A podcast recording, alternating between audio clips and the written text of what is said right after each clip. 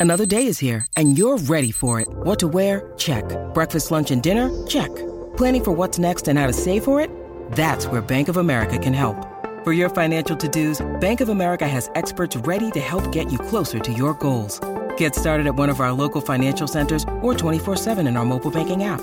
Find a location near you at bankofamerica.com slash talk to us. What would you like the power to do? Mobile banking requires downloading the app and is only available for select devices. Message and data rates may apply. Bank of America and a member FDIC. Want to witness the world's biggest football game? Head to iCanWin.com.au, predict Australia's score with a crystal ball, and it could be you and a friend at the FIFA World Cup Qatar 2022 semi finals, all thanks to McDonald's. Maccas, together and loving it. TNC's apply. But uh, we're going to talk cricket next, aren't we, uh, We do. Speaking of sunny news, all the way from Georgetown via Launceston Cricket Club via South Hobart Sandy Bay. Now resident in South in Sandy Bay. Don't give himself. away his address. no, I won't. Good morning to former Australian one day. Champ- Am I allowed to say champion? Too far, Flash. Good morning, Xavier Doherty. Good morning, gentlemen. Very generous introduction, Flash. Thank you. How's things? We've uh, spent a bit of time together. You and I uh, called the game on Kayo Fox yesterday. Tassie versus New South Wales. Um, nothing more than uh, an absolute old-fashioned cow licking. They were smacked, weren't they, Tassie? Yesterday, very Careful. disappointing. Care- careful how you describe it. It was it was pretty disappointing, I must admit. Um, it had all the makings of, of a really good contest. Two very good teams on paper. Tassie coming in, having won a few games early in the season, and on the back of a couple of losses, I was expecting a bit of a rebound, but they were put to the sword by a couple of quality New South Wales batsmen, and then when it was their turn, just didn't fire. So it was, it was pretty disappointing, I must say. Was it uh, one with the bat for New South Wales was 300 a total that they were never going to chase down X, or uh, could have we given it a better shake if we applied ourselves a bit better at the top of the order? Oh, look, it was after being sent in, Tassie won the toss and sent New South Wales in, just not knowing what that wicket was going to serve up after the, the weather we had early in the week.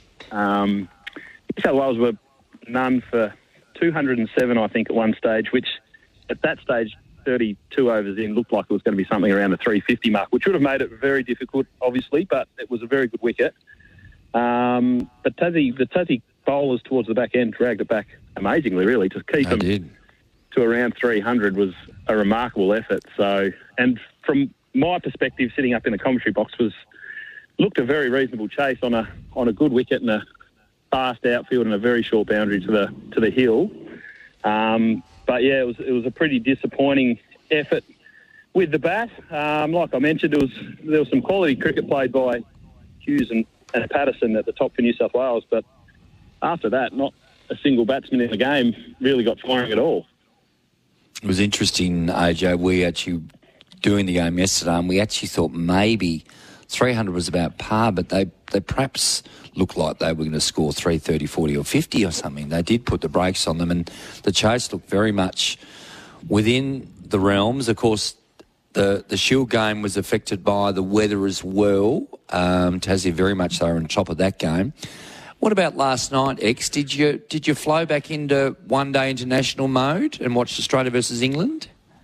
Uh, look, Flash, I'm not sure what your arrangement is at home, but after sitting at the cricket for the best part of eight hours, wandering home and chucking the cricket on the TV wasn't going to get past the lawmakers. So I, I tracked a bit of the game on my phone and briefly saw a little bit of Warner and Head go about their business. But um, it was obviously a, a pretty impressive display by the Australians. But um, yeah, didn't didn't manage to catch a lot of it after the volume of cricket I'd consumed during the day.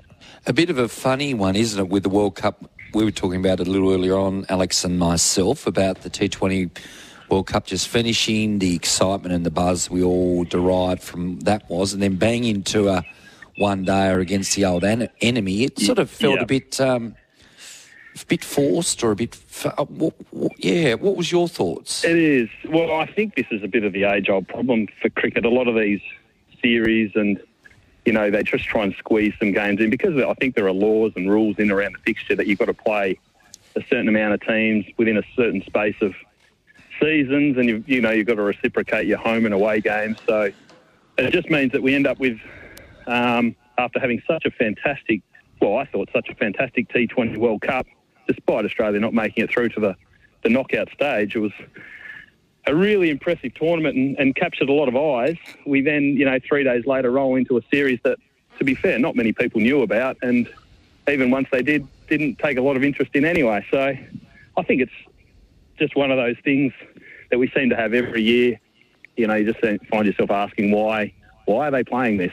Um, you know, we've got a test series against the West Indies, which will have its own sort of um, build-up issues, I'd imagine. You know, with the West Indies not exactly firing, you know why? You know, some of the the rule makers and the schedule makers have got to ask themselves what, what's the good thing for cricket here, and I'm not so sure squeezing in a a meaning well meaningless is probably a little bit harsh, but you know I'm sure the players and there's some fans out there that, that appreciate it, but it sort of demeans the the status of international cricket when, when you just squeeze games in like they're doing. Mm. X-Man, I'd like you to get out your crystal ball for me, please, because we've been so spoiled over the years as Tasmanian cricket fans getting to watch some homegrown uh, talent play for Australia. Obviously, yourself, uh, George, and uh, Hilfy, who's the best 11 handicapper in the world at the moment. Um, who are the Tasmanians that you expect to see playing for Australia in the next five to ten years based on uh, what you've been seeing recently? Well, I think, yeah, like you say, Tassie have been pretty good over such a long period of time of uh, producing some, some locally grown internationals. Um, I feel we've got a couple there. Riley Meredith has obviously had a, a little bit of a taste of it.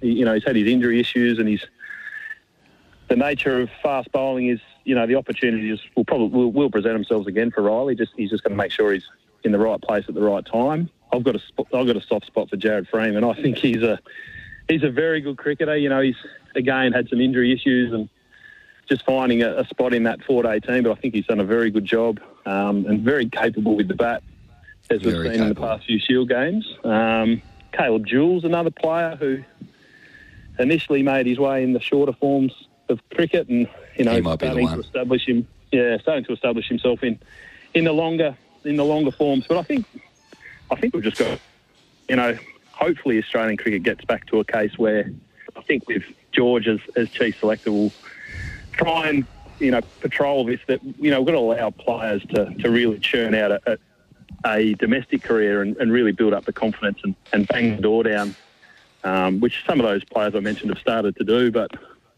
guys like Daniel Hughes, excuse me, for New South Wales has been doing it for 10 years and, and still hasn't got his opportunity. He's someone that you know, I'd, I'd like to see for Australian cricket. He's done his apprenticeship and he's he is banging down the door. So I'd like to get some of those Tasmanian players in a position where, you know, it's not just a hunch. You know, I think this kid might be good enough. Let's let's make him really earn his spot. And I think that served cricket Australia, uh, you know, Australian cricket so well for such a long time.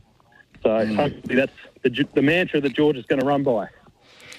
Well, I've got a bone to pick with George or the Prime Minister because they didn't pick any Tasmanians in the Prime Minister's 11 team. It was a disgrace. So I'm, I'm going to take that up with Albo next time I see him. You've got to squeeze right, okay. If you're, I think that might be punishing uh, Tasmanians for not electing more Labor candidates down here. But um, anyway, I'll I'll bring that up with the Prime Minister or the real boss of Australia, George Bailey, when I see either of them next.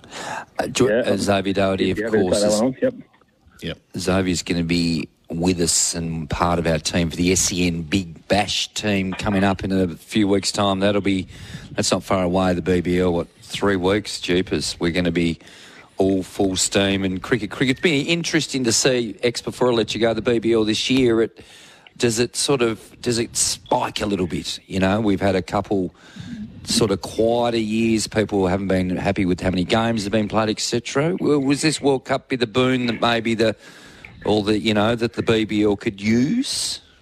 I I think it will be, and you know I think mm, it's been too. spoken about a lot. But the, the, you know the the COVID years certainly had a, a bit of an issue on um, the scheduling and cramming games in, and you know having neutral games and that sort of thing, which which certainly affects um, having crowds come along and you know the scheduling, you know last minute scheduling and stuff. Obviously has an issue with being able to track the, the competition. But I certainly think that this year, again, as I mentioned before, with the series against the West Indies, which, you know, Test series always are well followed here in Australia, given how the West Indies are probably travelling, you know, you may not quite get the, the same amount of following in that Test series as you would in England or in India. So maybe people might switch a little easier their eyes across to the BBL, which um, would certainly be a good thing for the BBL. Uh, and I also think here in Hobart, you know, Punter has done a magnificent job in putting that team together. And mm. um,